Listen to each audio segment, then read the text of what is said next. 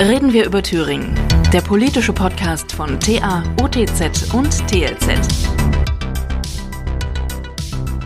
Guten Tag, äh, das ist der Podcast Wir reden über Thüringen. Ähm, wir befinden uns, äh, weiß gar nicht, 50, 40 Tage vor der Bundestagswahl ähm, und wir laden in loser Folge Spitzenkandidaten ein, Spitzenkandidaten für Thüringen für die Bundestagswahl.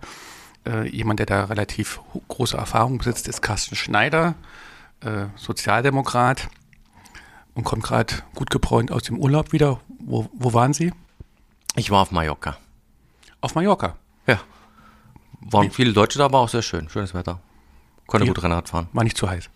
Nee, überhaupt nicht. Äh, hat nicht. Äh, Keine Waldbrände. Nein, es äh, war sehr angenehm und ähm, äh, ich habe mich erholen können, ein bisschen gelesen, um jetzt in den Wahlkampf tief einzusteigen. Ich würde am Anfang kurz mal Sie nochmal vorstellen für diejenigen, die Sie nicht kennen sollten. Es sind vielleicht nicht so viele in Thüringen oder nicht so viele, die diesen Podcast dann auch einschalten. Ähm, als Carsten Schneider Ende des vorigen Jahrtausends im Jahre des Herrn 98 in den Bundestag einzog, war er der jüngste Abgeordnete aller Zeiten, glaube ich sogar, im Deutschen Bundestag. Damals, ja. Ja. Ähm, das damals noch in Bonn sich befand, in der Bundesstadt Bonn. Damals war er 22 und hatte gerade seine Banklehre und den Zivildienst in seiner Geburtsstadt Erfurt absolviert.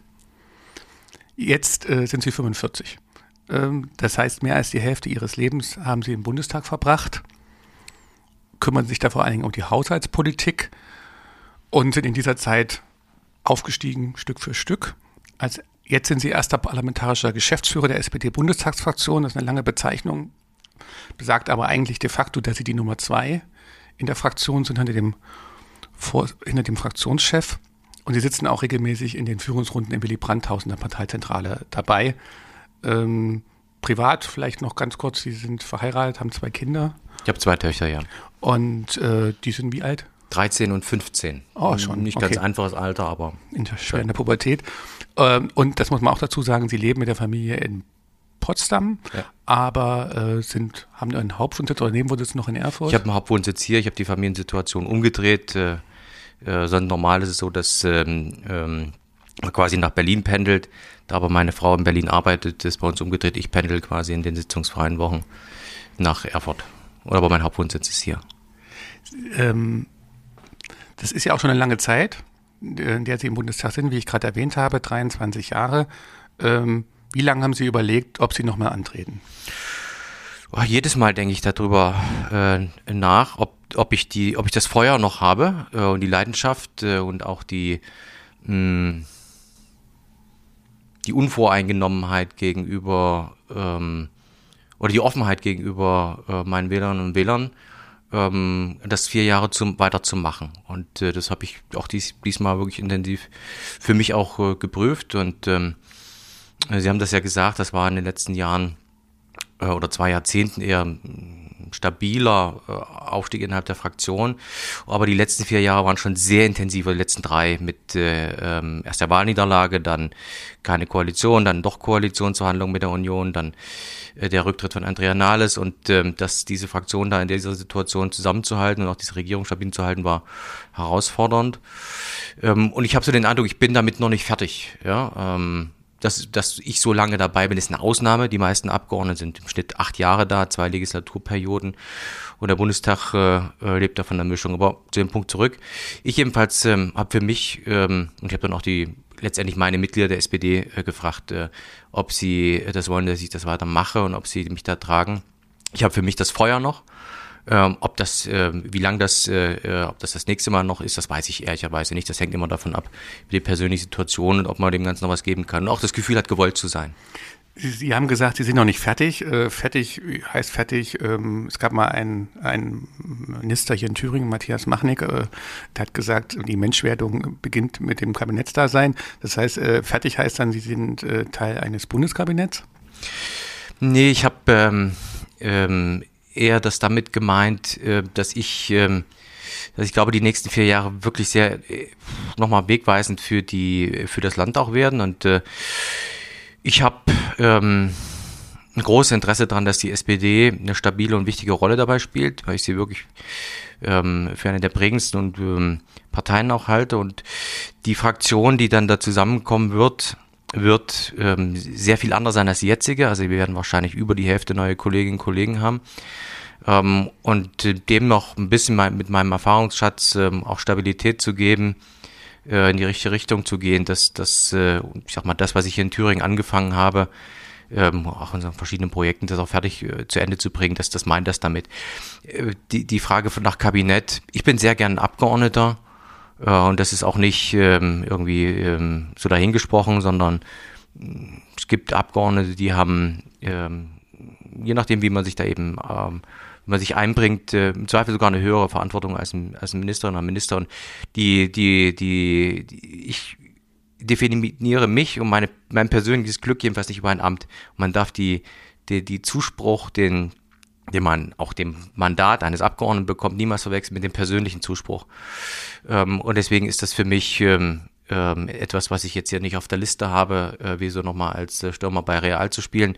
Wenn die fragen würden, würde ich nicht Nein sagen, aber es ist auch total okay, ähm, immer die Analogie zu nehmen, ich bin Eintracht Frankfurt-Fan, auch dort äh, eine gute Saison zu spielen. Jetzt muss ja auch die SPD in die Regierung kommen. Ähm, unter welchen Umständen ist ja völlig unklar. Äh, Sie streben die Kanzlerschaft natürlich an. Ähm, Herr Scholz ist zumindest bei den persönlichen Werten auch jetzt führend.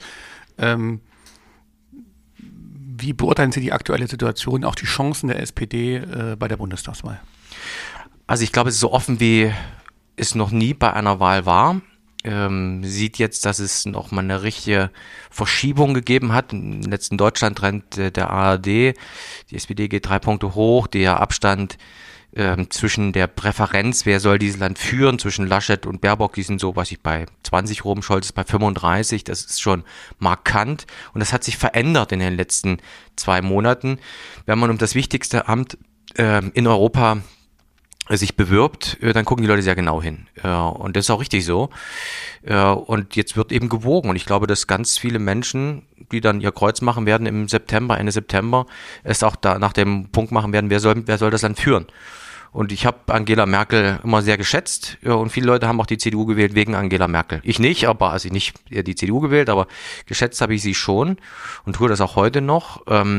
Ähm, nicht in jedem Punkt, aber in der Gesamtheit. Und ich glaube, dass das bei Scholz ähnlich sein wird. Und deswegen bin ich mir sicher, dass wir äh, wie in den letzten mh, Landtagswahlen, wo wir sehr populäre Spitzenkandidaten hatten, Malu Dreyer in, in, in Rheinland-Pfalz, aber auch Wojtke in, in Brandenburg, es einen Schlusssport der SPD geben wird auf den letzten vier Wochen. Äh, und wir haben dann Teilen bis zu zwölf Punkte aufgeholt. Das, glaube ich, ist im Bund unrealistisch, aber dass wir deutlich über 20 kommen, ist unser Ziel und dann ist alles drin.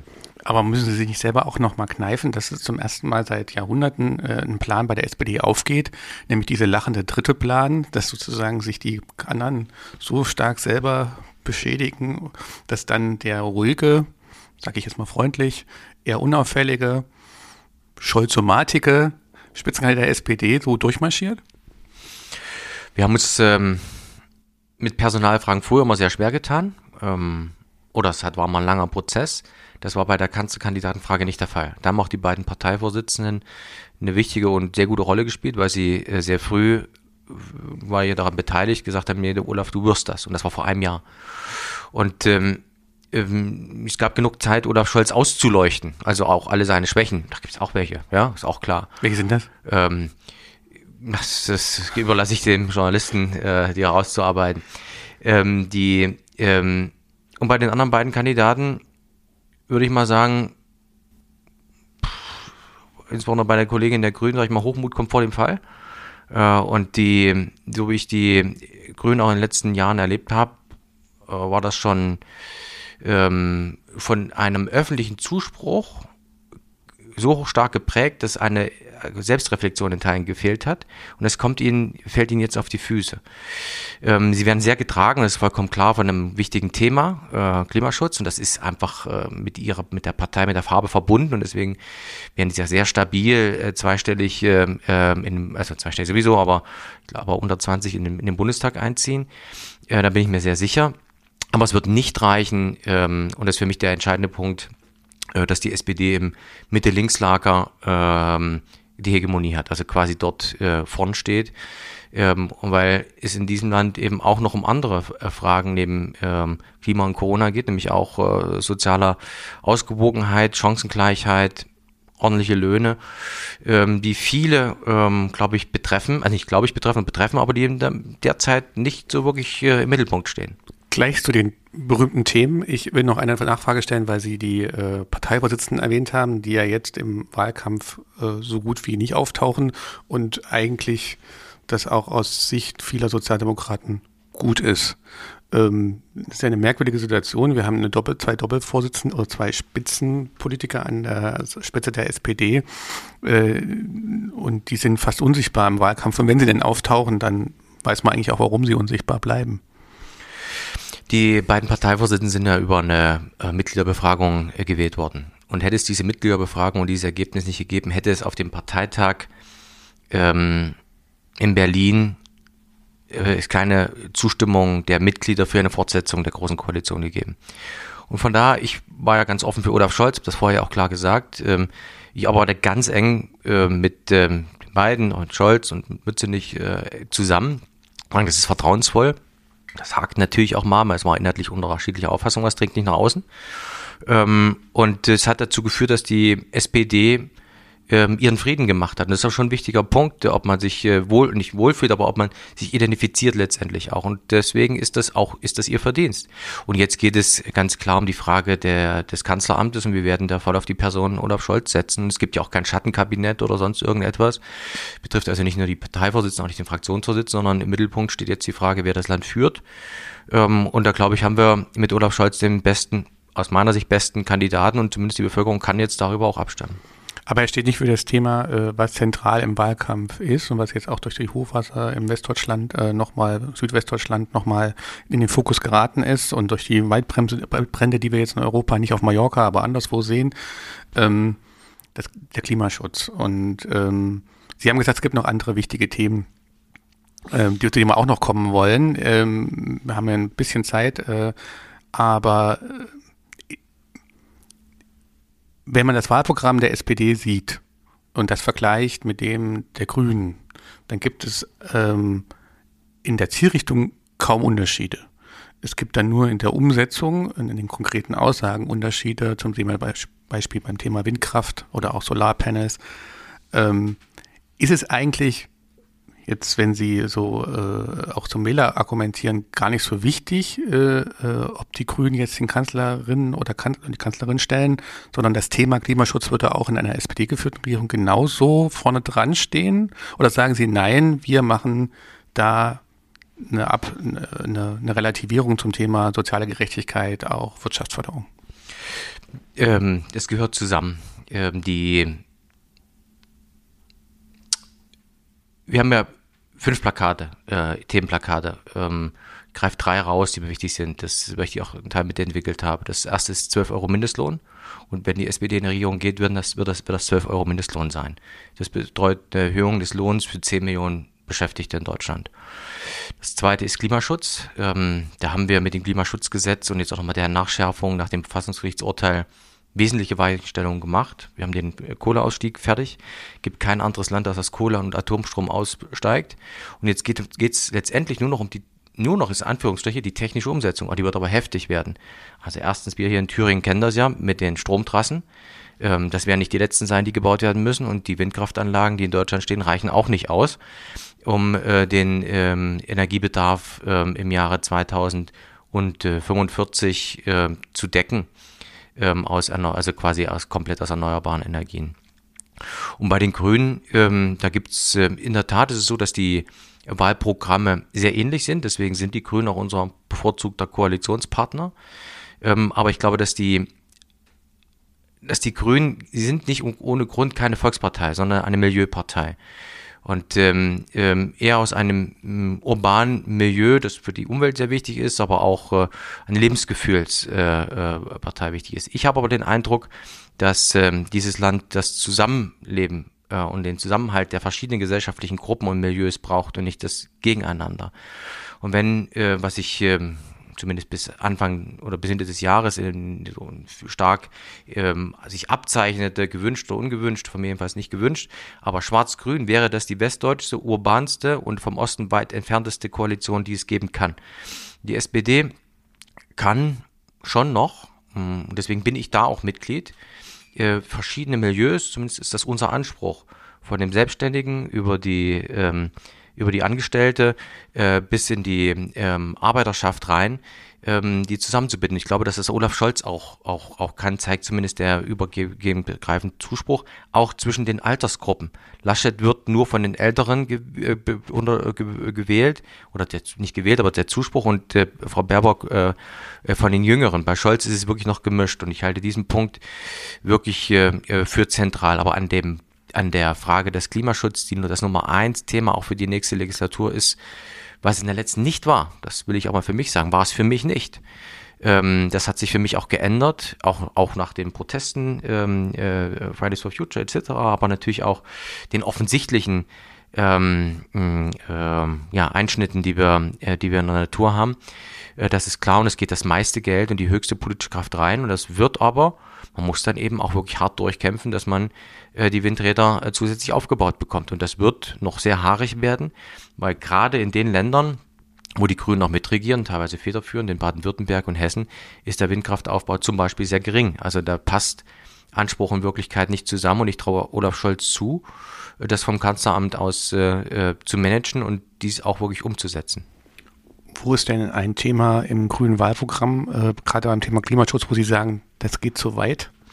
Ja, also die man muss den, den Leuten in diesem Land die Chance geben, sich um, auf die Umstellung einzulassen. Also die, und sich auch ihr Verhalten darauf langsam zu ändern. Simpel gesagt, ähm, ich habe ähm, die Erhöhung des CO2-Preises äh, mitverhandelt. Das war eine informelle Runde im, äh, äh in der Mecklenburgischen Landesvertretung ähm, und da haben wir uns geeinigt auf die verschiedenen Schritte zur Erhöhung der CO2-Preises äh, pro Tonne. Im, Aus im Endjahr bei, bei 60, im Jahr 25. Haben wir dann im Bundestag und Bundesrat auch beschlossen. Die Grünen wollten das vorziehen jetzt. Das war ihr, ihr Vorschlag von Habeck äh, auf das Jahr 23. Nun ist es so, dass wir, gerade wenn ich äh, ähm, ähm, im ländlichen Raum in Thüringen bin, ähm, da ist jetzt nicht, sind die Einkommen nicht so hoch, äh, aber im Zweifel brauchen sie sogar zwei Autos. Ähm, und die Leute haben nicht die Chance, innerhalb von zwei, drei Jahren äh, sich ein neues Auto anzuschaffen, selbst wenn die die Prämie für ein E-Auto auf 15.000 Euro erhöhen. Ähm, sondern es Zumal die Ladestationen ja fehlen auf dem Land. Also die fehlen und die, die Preise sind auch einfach teuer. Also für so ein E-Auto, das weil wir eben auch sehr hoch subventionieren, 9000 Euro derzeit, ähm, ist das ein Teil noch eingepreist äh, und der Skaleneffekt ist ein Teil noch nicht da. Das ist also ein oberes, dieses Förderprogramm, was grundsätzlich richtig ist, führt aber dazu, dass die obere Mittelschicht oder die Mittelschicht insgesamt sich das leisten kann.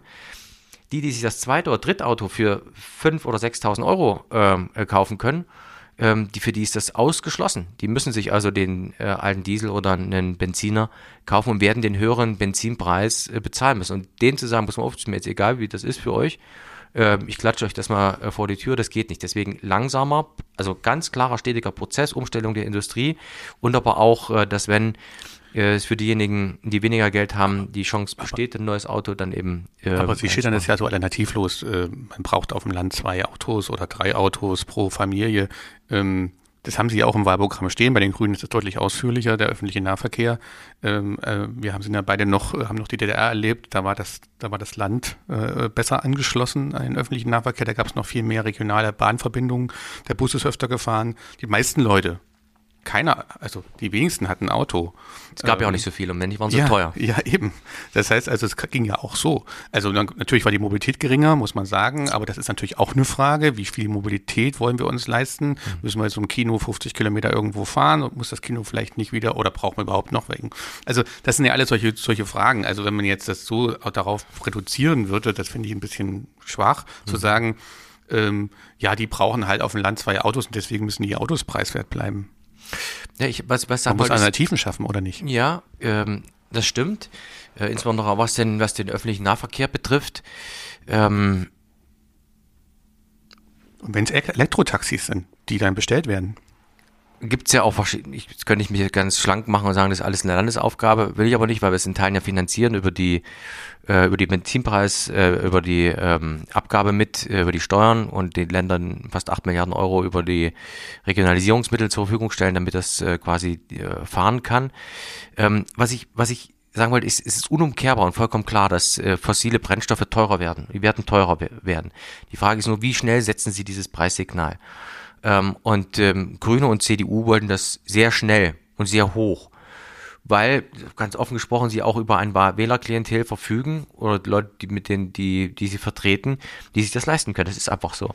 Und ich habe auch noch die im Auge, die im Zweifel gar nicht zur Wahl gehen, äh, weil sie sich nicht mehr angesprochen fühlen und weil sie den Eindruck haben, ähm, tariflich nicht gebunden, ähm, äh, die ähm, äh, Mieten gehen hoch, die, die, ich war neulich beim KIK, also dem Sozialverband in der Magdeburger Allee, ähm, die machen dort Schuldnerberatung und die, der durchschnittliche Schuldner äh, pro Schuldenproblem sind 4.000 bis 5.000 Euro derzeit.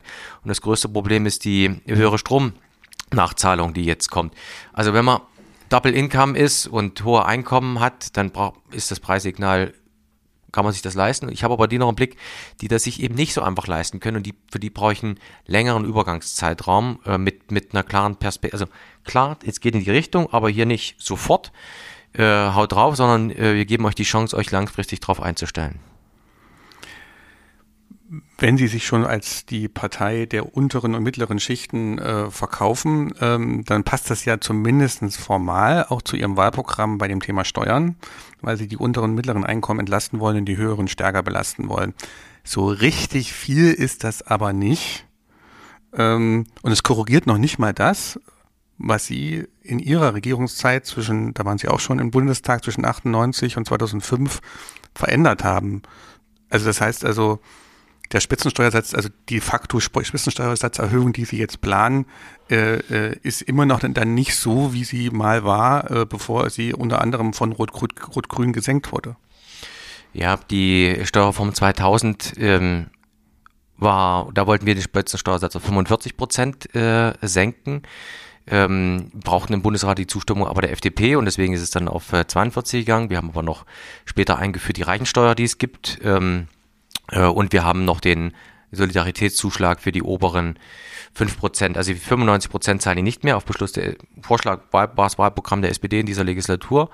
Und die oberen 5%, das sind die über 250.000 Bruttojahreseinkommen, also richtig viel Geld, ähm, die sollen ihn nach unserer Auffassung weiterzahlen ähm, der entscheidende Punkt ist die Bemessungsgrundlage. Wir haben damals ganz sehr viele Steuersubventionen auch die Vergünstigung gestrichen. Dadurch wird, also besteuere ich jetzt 80 Prozent des Einkommens und nicht mehr 60 und 80, also 45 Prozent oder 42 Prozent von 80 ist im Zweifel im Aufkommen sogar noch mehr als äh, 51 oder 53 Prozent von 60 äh, äh, Prozent äh, des Einkommens. Ähm, aber de facto war das damals eine Nettoentlastung, ähm, die verbunden ähm, äh, später auch mit den Arbeitsmarktreformen dann aber auch zu einem höheren Wachstum äh, geführt hat. Okay. Und, jetzt in der Steuerpolitik. Die Arbeitsmarktreform äh, wird ja im, im, normalen Sprachgebrauch als Harzreform bezeichnet. Ähm, die haben Sie auch damals mit vertreten. Jetzt, wenn man jetzt ein Wahlprogramm guckt, ähm, nicht nur, dass sozusagen diese Steuergeschichte korrigiert werden soll, sondern soll ja auch die Hartz-IV-Reformen sollen ja korrigiert werden oder man soll das will jetzt regelrecht abschaffen. Das System, äh, man will Bürgergeld. Solidarisches Bürgergeld, ja. Bürgergeld einführen. Ähm, so richtig, wie, über die Höhe steht da nichts drin, oder habe ich das äh, übersehen? Nee, ähm, das orientiert sich in etwa an den Sätzen, die wir jetzt haben. Wir haben ja, ähm, das ist das Existenzminimum. Ähm, äh, worum es uns im, im Kern geht, äh, ist, ähm, und damit bin ich viel auch in meiner Wahlkreisarbeit beschäftigt, ähm, das, was wir, was von in Teilen der, ähm, der Bürgerinnen und Bürger, die Arbeitslosengeld 1 oder dann 2 später äh, bekommen, äh, wenn sie keinen neuen Job bekommen, ist die Form von ähm, Gängelung auch und in einem hohen bürokratischen Aufwand, teilweise geht es dann um drei oder vier Euro, wo Gerichtsstreitigkeiten geführt werden. Das ist, das ist abstrus. Das kostet, jeder Bescheid kostet 25 Euro, ist teurer als die Realität dort und dort ein Stück weit mehr Vertrauen auch entgegenzubringen ähm, und ähm, ähm, auch ähm, soziale, ich sag mal, ähm, das als sozialen Anspruch auch und, und Sicherheit zu gewähren, das ist das, was ich, was wir damit verbinden. Das sind Korrekturen, ähm, sowie auch der Mindestlohn. Wir hatten in, als Thüringer SPD 2.4 schon beschlossen. Äh, er war damals nicht Teil der Arbeitsmarktreform. Das war ein Fehler. Ähm, und weil wir dadurch ähm, insbesondere in den tariffreien Räumen eben nach unten ein extremes Dumping hatten. Und ähm, das, äh, äh, das ist, würde ich sagen, das war ein schwerer politischer Fehler, dass wir das damals nicht gemeinsam eingeführt haben, ähm, weil es auch die Gewerkschaften, bis auf die Kleinstgewerkschaften nicht wollten.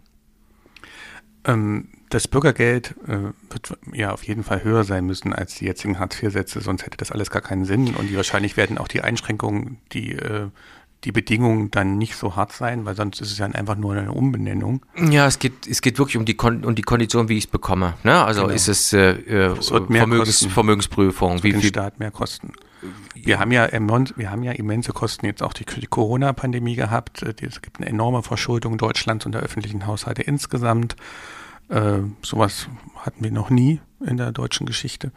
Ähm, Sie sind ja all die Jahre Haushaltspolitiker gewesen. Das ist sozusagen Ihr Herkommen in der Politik. Äh, Sie waren auch jemand, der immer für die Schuldenbremse äh, eingestanden hat und für eine, eine eher naja, Austeritätspolitik würde ich jetzt nicht unbedingt im engeren Sinne sagen, aber doch für eine ausgeglichene Haushalte. Für ausgeglichene Haushalte. Das ist ja jetzt aus dem Blickfeld geraten. Glauben Sie, ähm, ähm, oder anders, tut Ihnen das weh, was jetzt gerade passiert auch?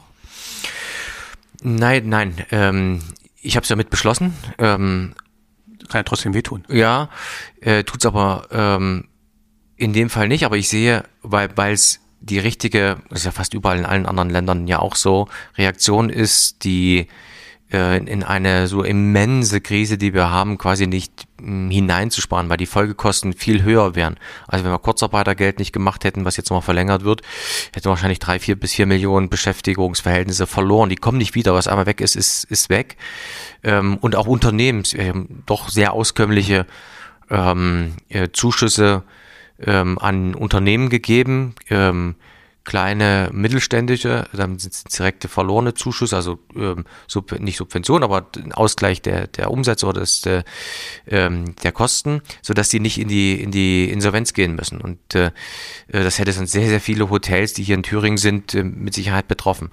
Von daher ist glaube ich, gut angelegt, aber die nächsten Jahre werden Schwarzbrot sein, was Haushaltsbereiche gibt. Also die letzten Jahre hatten wir ähm, durchaus immer ein höheres Steueraufkommen als das, was wir in Ausgaben hatten. Ähm, und dementsprechend konnten wir uns äh, politische Mehrausgaben leisten. Ähm, Klimaschutz zum Beispiel viel, viel mehr ausgegeben als geplant, ähm, aber auch Grundsicherung, die wir noch durchgesetzt haben, die für mich ganz wichtig ist, also in, für die Rentner, Rentner und Rentner, die 33 Jahre gearbeitet haben, ähm, gegen harten Widerstand der Union. Ähm, so, und die nächsten Jahre werden natürlich dann eine Frage von äh, politischer Prioritätensetzung sein. Die Schuldenbremse selbst ähm, hat auch ihre Fehler. So wie sie da jetzt in der Verfassung steht, würde ich sie äh, heute nicht mehr reinschreiben, äh, sowohl von der Ästhetik her als auch.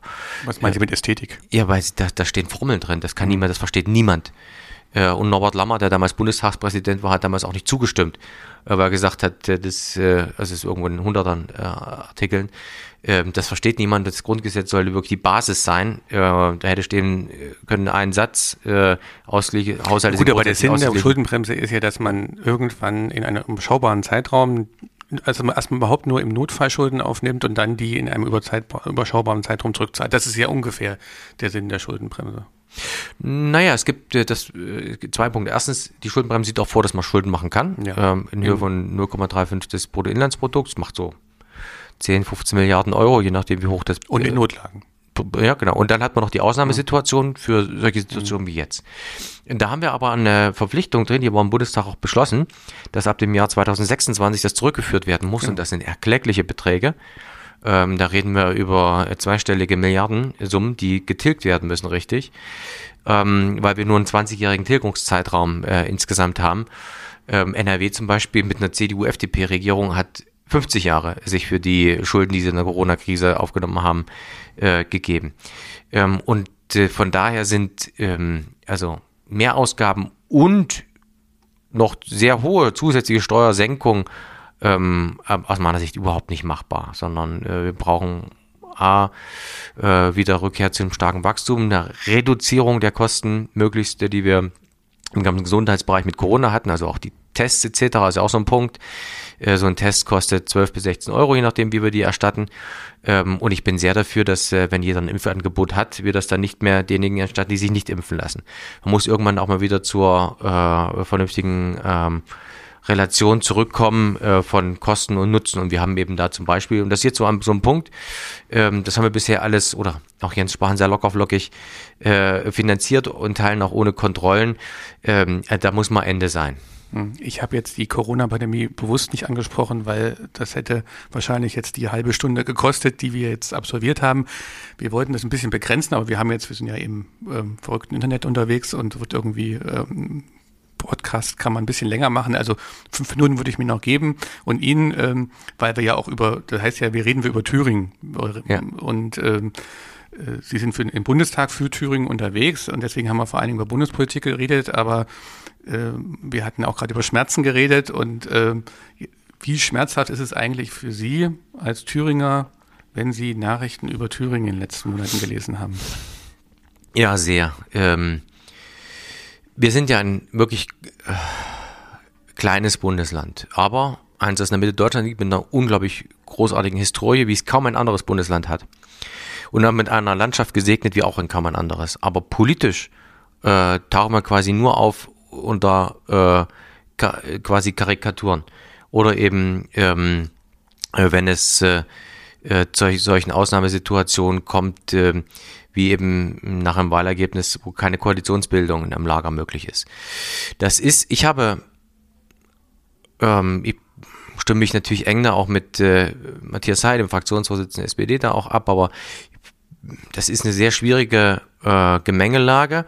Die SPD ist mit den 8% einfach wahnsinnig schwach äh, im Landtag. Ähm, und ähm, wir haben ähm, es in Teilen mit einer Unregierbarkeit zu tun. Also ich bin kein Fan von Minderheitsregierung, weil letztendlich jeder jedem alles verspricht und keiner Verantwortung richtig trägt. Und wenn ich mir die Haushaltsbeschlüsse so angucke, ein, zwei habe ich auch Wünsche aus ähm, äh, mit untergebracht, also politische Schwerpunkte, zum Beispiel in, in Erfurt ein Suchthilfezentrum, wo ich über den Bund 15 Millionen für die Sanierung oder für die Installierung eines solches Zentrums äh, äh, bei ins Sparen ähm, beschaffen konnte, äh, dass das äh, quasi dort ein Haus der Versuchung ist. Da werden jetzt die Kosten auch dauerhaft mitfinanziert. Da hat, hat mich sehr überrascht, dass es gelungen ist. Bin mir nicht sicher, wie nachhaltig das tatsächlich ist, weil das scheint nicht der einzige Beschluss in die Richtung gewesen zu sein. Und ich wünschte mir sehr, dass wir zu einer, ich hätte, ähm, ich bin absoluter Verfechter von Neuwahlen, weil die jetzige Situation eine ist, die eine quasi Unregierung ist. Ich habe das auch in der Corona-Zeit oft gemerkt, wie sowohl auch innerhalb der SPD, ist auch kein Geheimnis, ähm, es unterschiedliche Auffassungen gab in so einer Situation, aber insbesondere eben zwischen äh, der Gesundheitsminister und dem Ministerpräsidenten. Ähm, und dann braucht man einfach auch eine äh, klare äh, Regierungshandeln und auch eine klare parlamentarische Mehrheit, auf die man sich verlassen kann und die ja nicht immer mal guckt, äh, was einem gerade am besten passt. Ähm, ja. Glauben Sie eigentlich, dass im nächsten Jahr äh, in Thüringen nochmal ein neue, ähm, neuer, neuer Anlauf gemacht wird für Neuwahlen? Ich meine, Sie haben ja so einen Bürgerantrag mit unterschrieben, den jetzt die SPD Erfurt, äh, der Mitglied Sie ja sind, äh, ähm, gestartet hat, äh, der ja eine, tatsächlich eine PR-Aktion ist, weil äh, 50.000 Unterschriften sollen dazu führen, dass das Thema nochmal im Landtag diskutiert wird. Das können die SPD-Fraktionen auch Kraft ihrer Wassersuppe im Landtag selber organisieren, aber es geht um die Symbolik, ist mir schon klar. Ähm, ähm, glauben Sie tatsächlich dran, dass das im nächsten Jahr nochmal Thema sein wird und sollte es ein Thema sein? Es muss, ähm, denn die, das Land ähm, braucht eine ähm, nach vorne gerichtete, stabile politische Führung und das hat es derzeit nicht. Es hat es nicht und auch wenn ich mir ähm, auch die Situation der Union angucke, ist das ja in vielen Teilen ähm, meandernd. Ums also wenn ich mir die Union früher anschaue und das mit heute ist das ja ein großer Unterschied ähm, ja, und kein positiver. Also das, da fehlt einfach Stabilisierung. Man kann keine klaren Vereinbarungen auch, auch treffen. Und deswegen hoffe ich sehr, dass es äh, gelingt. Ähm, auch, und deswegen machen wir auch diesen Bürgerantrag. Äh, die SPD hat diese Unterschriften und diesen Antrag für Neuwahlen im, Bund im Landtag nicht zurückgezogen, sondern es waren Linke und Grüne, ähm, die auch nicht, die in Teilen ja auch die äh, Mehrheit ihrer eigenen Abgeordneten, also zumindest die linken zwei, offiziell nicht hatten. Ähm, und wir sind diejenigen, die stabil dort für Neuwahlen stehen und das wollen wir damit auch unterstreichen. Und ich kann nur sagen, dass der Zuspruch sehr groß ist und äh, Leute bei uns an den Stand, ich werde auch äh, nachher noch am Anger sein, sind und dafür unterschreiben. Und diese natürlich ist Symbolik natürlich wird es dann aber auch mit diesem Bürgerantrag nochmal eine Debatte geben. Ähm, und dann hoffe ich sehr, dass es auch nochmal zu einer Abstimmung kommt. Ähm, ich habe nicht verstanden, wieso man äh, dort nicht zu einer Abstimmung äh, kommt. Und diese in weiten Teilen von Linken, von Teilen der Linken und Grünen, Moralinsäure-Diskussion, ähm, die, die da stattfinden, die führen eher dazu, dass sich viele äh, politisch abwenden. Naja, ähm, meinen Sie damit da auch, dass man so sehr drauf geguckt hat, was die AfD macht? Hätte man äh, es auch verkraften können, wenn dann ein Auflösungsbeschluss äh, äh, des Parlaments notfalls dann auch, ohne dass man das geplant hat und man gewünscht hat, aber dann eben ist es halt passiert, auch mit Stimmen der AfD äh, zustande gekommen wäre? Weil es wäre ja ein Parlament aufgelöst worden, es wäre keine Regierung gebildet worden. Kein ja, ich habe, es ist ein Unterschied, ob ich ein aktives Gesetz beschließe ob ich eine Regierung, einen Regierungschef bilde oder ob ich das, den, den, den, die Macht des Parlaments an den Wähler zurückgebe. Ist für mich ein substanzieller Unterschied. Ich hätte mich dort nicht zum Gefangenen der AfD gemacht, zumal ich auch nicht glaube. Also es ging ja so weit, dass ja auch die FDP-Stimmen äh, keine, also gewollt mehr sind und in gut und schlecht unterteilt werden. Und das finde ich schon von einer so hohen moralischen Rost und Abgehobenheit, dass mir das widerstrebt und da stellen sich mir die Nackenhaare auf. Da sind Sie aber nicht unbedingt d'accord mit Ihren Genossinnen und Genossen in der SPD-Fraktion im Thüringer Landtag, weil da gab es ja auch ganz starke Äußerungen zu sagen, nie und nimmer dürfen die AfD-Stimmen da dabei sein. Ich weiß das, aber ich, gelegentlich erlaube ich mir eine eigene Meinung.